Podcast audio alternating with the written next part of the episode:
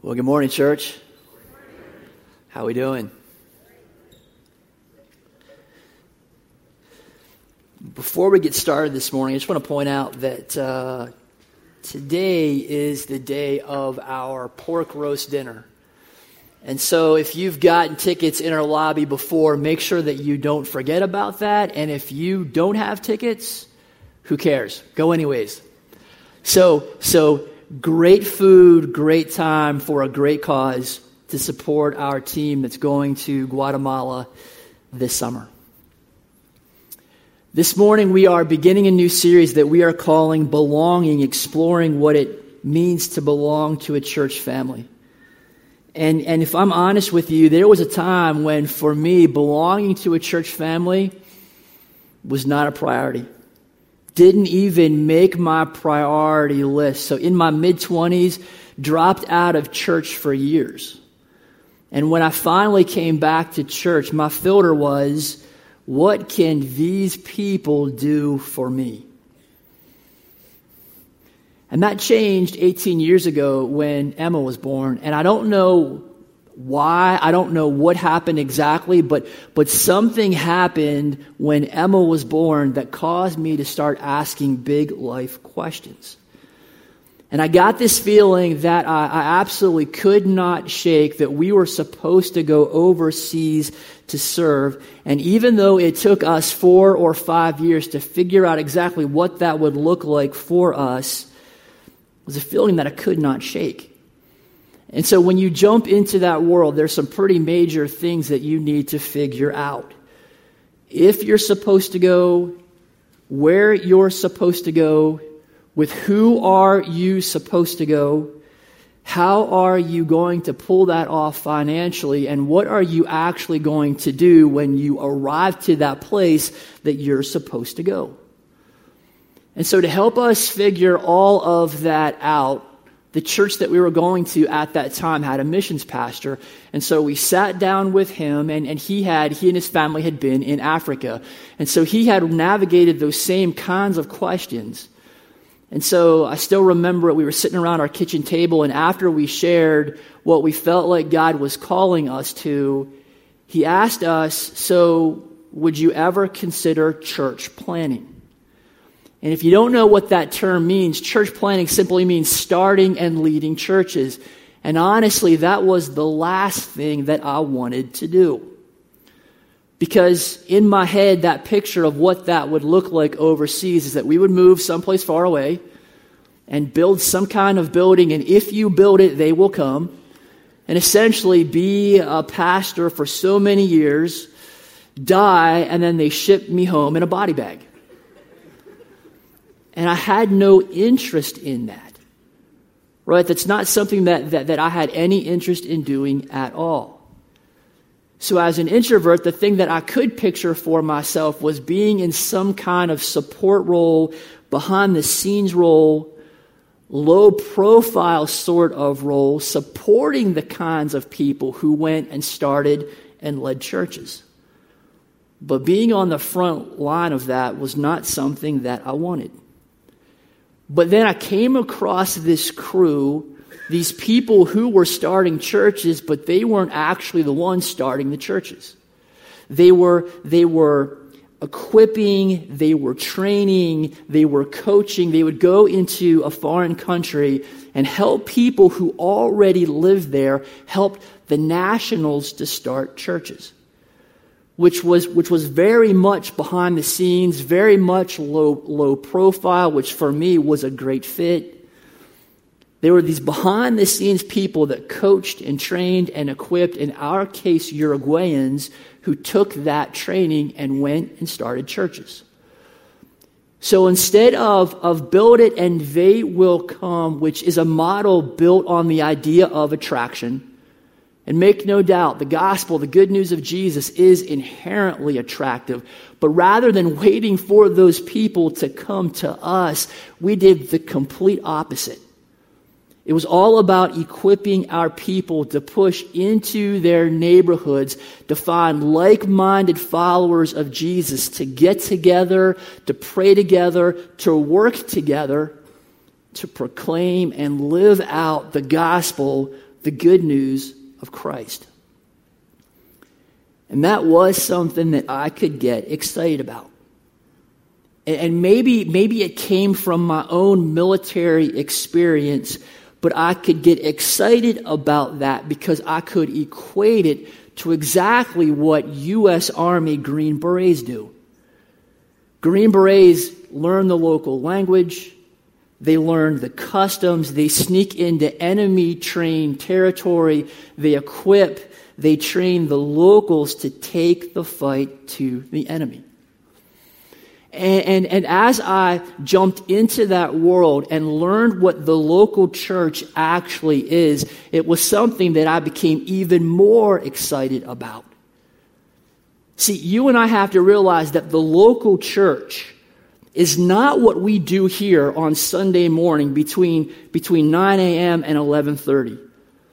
The local church is the primary way through which God is on the move in the world right now.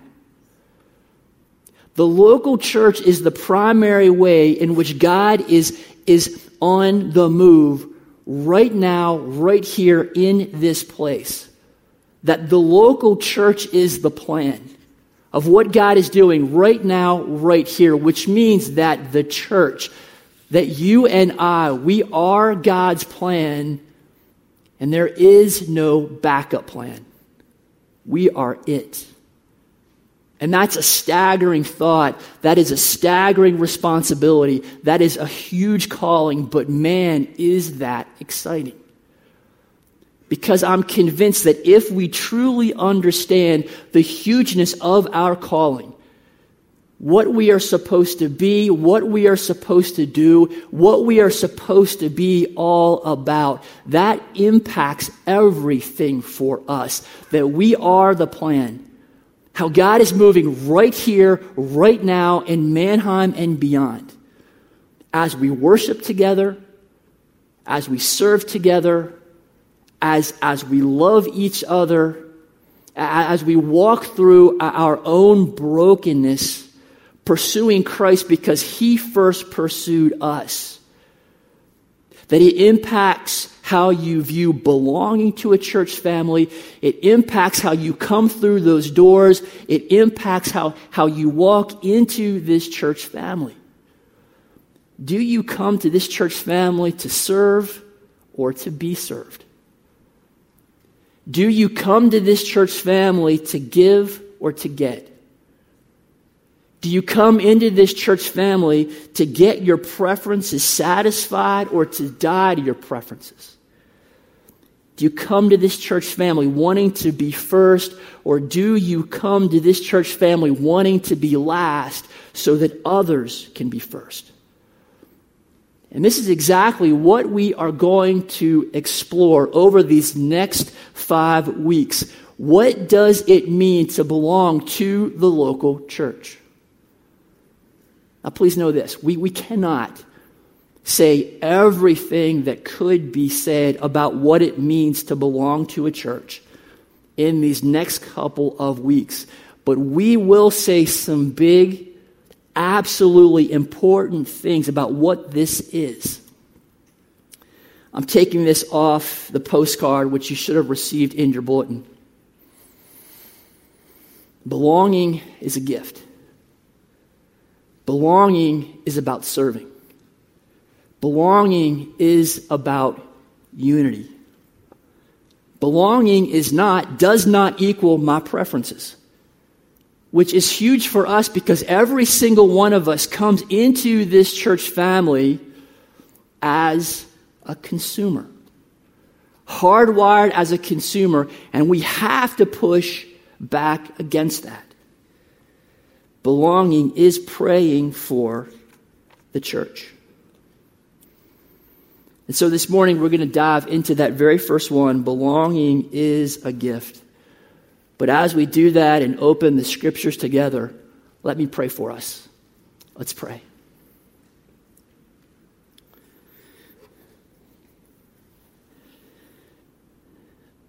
Father, this morning as we come, allow us to see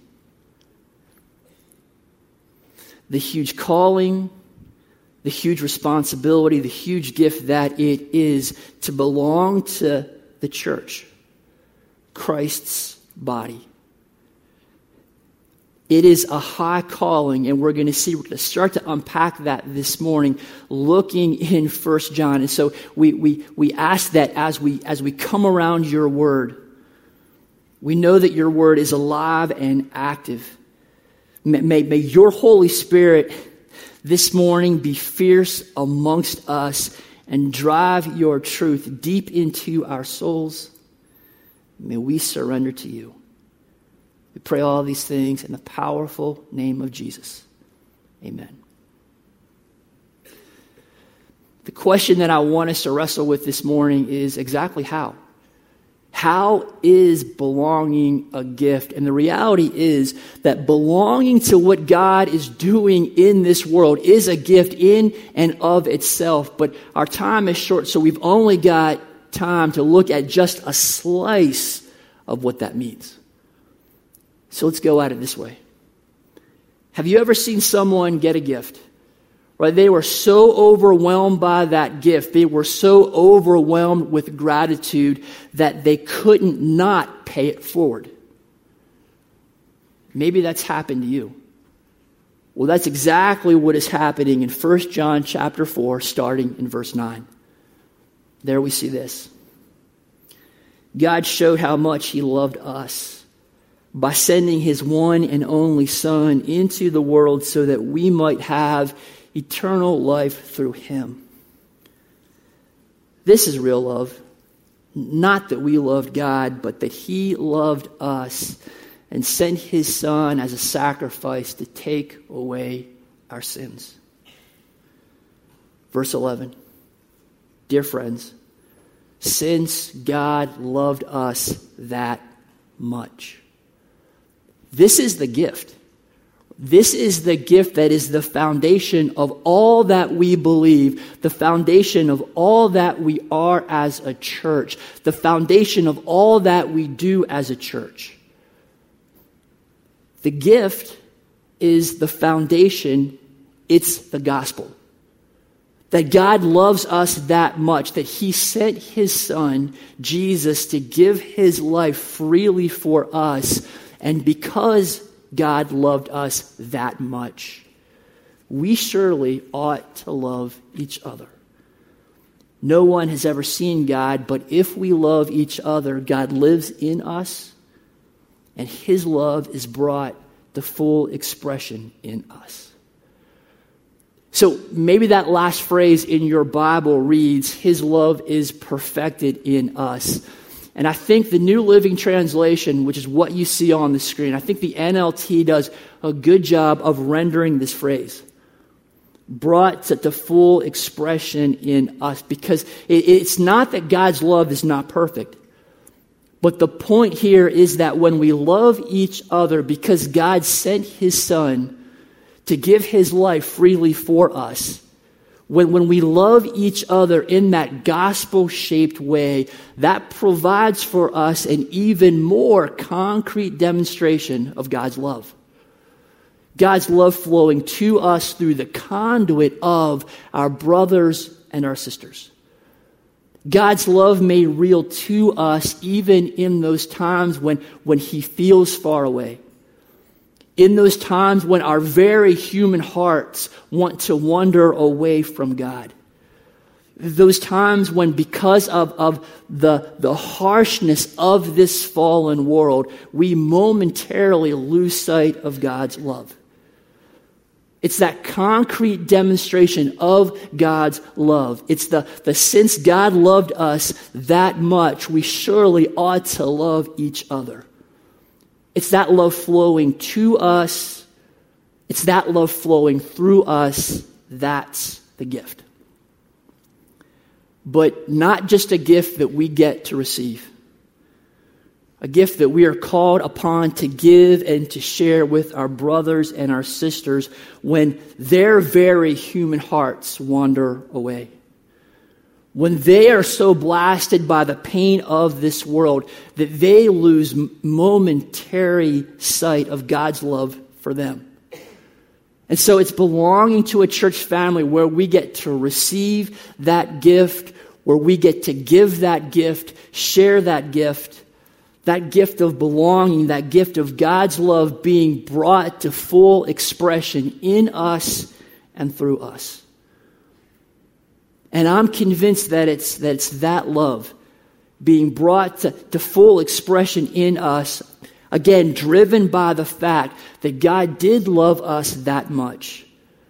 That's what creates this sense of belonging. That's what creates the gift of home. Because that's what belonging is. It's a real sense of home. When we lived in Uruguay, we would enter back into the United States through Miami. And we'd get off the airplane and we'd come through passport control, and the four of us would come walking up to that counter with that agent. And they'd look at the four of us, and they'd look at our passports, and they would start to ask questions Where have you been? How long were you there? What were you up to when you were there? And once we'd answer all their questions, they would stamp our four passports and they'd say these words to us. They'd say, Welcome home. And for us, that always felt great because even though in Uruguay, we tried to be as Uruguayan as we could be, right? We spoke Spanish, we adopted a local custom, so we'd do the air kiss thing when we'd meet someone. We would eat dinner late at night. Believe it or not, you can eat dinner later than 5 p.m we drove a Uruguayan car. We, we would drink mate. Even Cindy and Luke with their blonde hair, Uruguayans are very European, and so they fit right in. Even though we did all of that stuff, the fact was, except for Luke, who has dual citizenship, the fact is we are not Uruguayan. We are from the United States. So when we came up to that agent, and he said, Welcome home and let us into this country. That felt awesome to us because we were home. We are U.S. citizens. We belong to these people. And I'm convinced that that's what church is supposed to be. Coming into this church family is supposed to feel like coming home coming into this church family is supposed to feel like, man, this, these people, this is where I belong. And supposed to be that because of 1 John chapter 4 verse 11. Dear friends, since God loved us that much, we surely ought to love each other. As a church, right now, our leadership board is working through our church's vision points and, and we are looking at vision point number five to figure out what does it look like for us to actually put this into practice. And that fifth vision point reads, we create a culture of love, welcome, and belonging. We desire to create a culture of welcome at MBIC. To that end, we encourage our MBIC family in the power of creating a culture of grace and hospitality. And so our leadership board meets actually tomorrow evening and, and, we will talk through what does it look like concretely for us to create this culture of love, to, to, to cultivate this culture of belonging. And we've got these really great practical ideas. Like we're going to put signs up, actually signs, so that people who, who don't know their way around can easily find their, their way around this building. Right now, we don't have signs. And if we do, they're either wrong or camouflaged. You can't even see them. We're going to fix that. We're, look, we're looking at recruiting more people into hospitality roles. We're looking for ways to, to, to, to better empower those people in those roles. We're going to create a, a, more, a more visible, easily recognizable welcome desk, info desk. If you're new here, you may not know that that desk that's right outside those doors, that's actually our welcome desk, but there's no way for you to know that because there's not a sign there.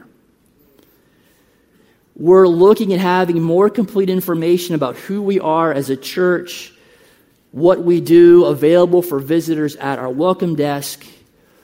We are creating a safety team to help out in any kind of emergency situation.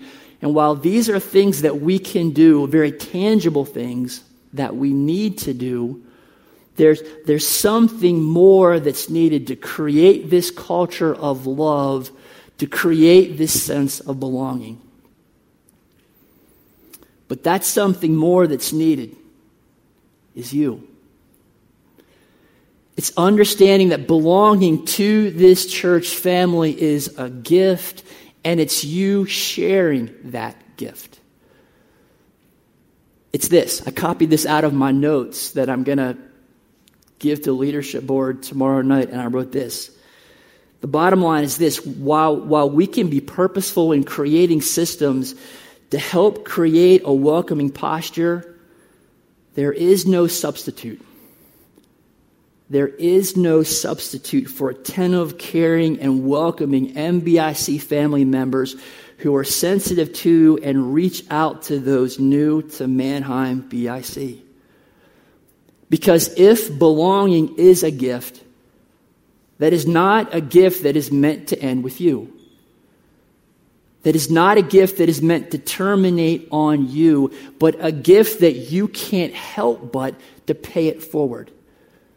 A gift that is meant to be shared, a gift that has to be shared. And the reason why is because if we jump back to our scripture, dear friends, since God loved us that much, we surely ought to love each other. And that love, as followers of Jesus, takes all kinds of different shapes, can come in all kinds of different forms, can look like a lot of different things. But what I'm calling us to, where I'm calling us to start, is something that we can all do. If you call Manheim BIC your church home, if you belong to this body of believers because of God's love for you, that God loved you that much, rather than just kick it with your homies before our gatherings and after our gatherings, won't you look for, let me say that a little, a little more strongly won't you actively seek out those people here that you don't know? Introduce yourself, get their names, find out a piece of their story. Maybe if they're new to Manheim BIC, maybe they've got a question for you about what life is like here. And you might say, Brian, hold up. That is way out of my comfort zone. I am not comfortable doing that. All right, well, don't tell me that. Because if you want to play the intro, introvert game, I've got you beat. Hands down. I shared this with First Service. Before I even started working here, seven years ago, I visited Manheim BIC. Y'all were across the, the driveway with Tim and Laura Zimmerman. And at that point in time, Pastor Greg, after the service, was trying to catch my eye, and I literally looked down and thought, and I kept walking, don't make eye contact, don't make eye contact, don't make eye contact. If you want to play the introvert game against me, you're not going to win. However, if I can do this, you can do this. Because here's the thing even though we've got measures in the pipeline to help create a welcoming posture, when you take that bold step to visit a church family for the first time, and it is scary. And may none of us ever forget that, what it's like to come to a church for the very first time where you don't know anyone, you don't know the schedule, you don't know what's about to happen. That's a scary thing. But what you do know is that you're going to bump into a greeter. And that somebody's probably going to try to put some information into your hands. And that an usher is going to point you to a seat. But when I'm visiting a church, what I'm looking for is that person, those people who belong there, who go out of their way to come up to me, to, to approach me, to welcome me and to help me belong there too. And this is something that we all can do. This is something that we, we all can get better at because I'm still hearing stories of people that, that, that come to us and then say, no one approached them. No one went out of their way to say, hey, I don't think we've met before. No one goes out of their way to help them feel like they belong. And I, I get the objections. Hey, we're big. Hey, we've got two services. So, two things. Number one, get over yourself. And number two, when you roll up to somebody, just simply say, Hi, I'm so and so. I don't think we've met before. What's your name? Right? That works if someone's been here that's their first time or they've been here for a year. And again, the ultimate reason that we do this is our scripture. Dear friends, since God loved us that much, we surely ought to love each other. Doesn't get much easier to show love than by saying hi to someone and introducing yourself. Because I would say that we are a friendly church someone from first service said, Hey, last week was, was my first time here. And they actually signed the friendship register. So usually, first time people, there's no way they're signing that thing, so they just pass it on. Right? I get that. I would do the same thing. But but she signed it and she said everybody in that row came up to her and welcomed her to Manheim BIC. And I'm like, that's how it's supposed to happen, right? That's the church firing on all cylinders. So we are a friendly church, but realize that we could do so much more. Because if the gospel is anything, it is God's kindness to us, the outsiders. The outsiders that He welcomes in through Christ's life, death, and resurrection. So, if the gospel, at its most basic sense, is welcome to the outsider, we should be all over that in our gatherings, in our belonging to this church family. And so, my question to us this morning is because belonging is a gift, what are you doing with that gift? So, we're going to end this way going to do a meet and greet. First service, I started giving them instructions, and they were all over that, and they just went, right? So you've got a, got a high bar to live up to. So here are my instructions, right? I want you to look around for someone that you do not know. Or maybe you've seen them, but you don't know their name. I want you to go up to them and introduce yourself. And then next week, I want you to go back to that same person and talk to them again and look for someone else. I want you to make this a habit. Instructions clear? Good to go. Go ahead and stand up for me. I'll invite the band up and go find somebody you don't know.